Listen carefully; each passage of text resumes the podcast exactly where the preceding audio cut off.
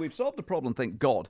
One of the biggest water parks in the country is going to be able to stay open after bureaucratic red tape threatened to close it. We're in Cromwell, right? It's the Kiwi Water Park. Traffic issue. Turn off is on a 100k bit of road. There was no right hand turning bay. Land Information New Zealand and Waka Kotahi don't like that sort of thing.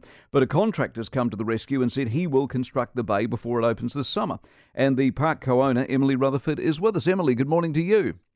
Good morning, Mike. Thrilled for you because I was watching you on the news the other night and I thought, what? God, that's it's, it's everything that's wrong with New Zealand at the moment is all you're trying to do is run a business and give people a good time, and some idiot comes along and goes, no, you can't do that. That's against the rules. And I thought, what are you going to do about that? But problem solved. Yeah, it's a huge relief. We had um, 30,000 people come on the water park last summer, but then a further 30,000 spectators, like grandparents and things like that.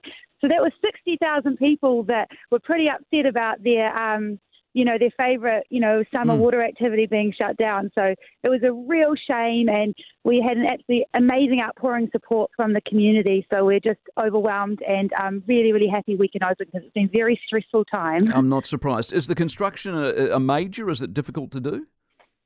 No, it isn't. But we were told by NZTA initially it was going to be 18 months. Of course it was. So that obviously potentially had two summers crossed off the list. Um, so, yeah, but um, luckily it has been sorted out and we're extremely grateful and extremely happy. We've had a lot of sleepless nights and a lot of stress, and um, so we're extremely happy that we can open this summer. And they're not going to bite you in the bum and say, "Well, it's not the right sort of construction," or the you know it doesn't doesn't you know you're doing it officially in that sense and ticking the boxes.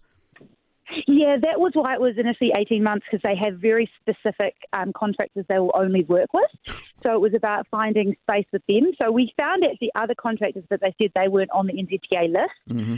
So luckily, yes, they have found contractors that they approve and that um, can do it before Christmas. So we're extremely happy about well, that. Well, I'm very excited for you, and uh, Christmas is going to be wonderful in your part of the world. And uh, every... is it, you seeing tourists yet, by the way?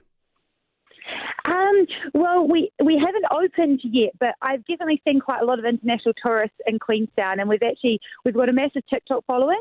Um, especially uh, we have 160,000 followers on TikTok, and we've had loads of lifeguards and things from um, America and things contacting Good. us, wanting to work for us in the summer. So um, it's a lot of fun, and um, it's just a laugh, really. I think there's so much serious things going on in the world right now, and um, we just the water park is just a big laugh. Like we have exactly the world's right. largest floating sheep and things like this. So it's like really funny stuff, and everyone's just laughing and falling in the water. And so yeah, it's all about that, really. That's exactly what it is, Emily. I, I, love it. You go well this summer. I appreciate it very much, Emily Rutherford, uh, Kiwi Water Park owner, and that is a motto of life. When times are tough, what you want's a water slide.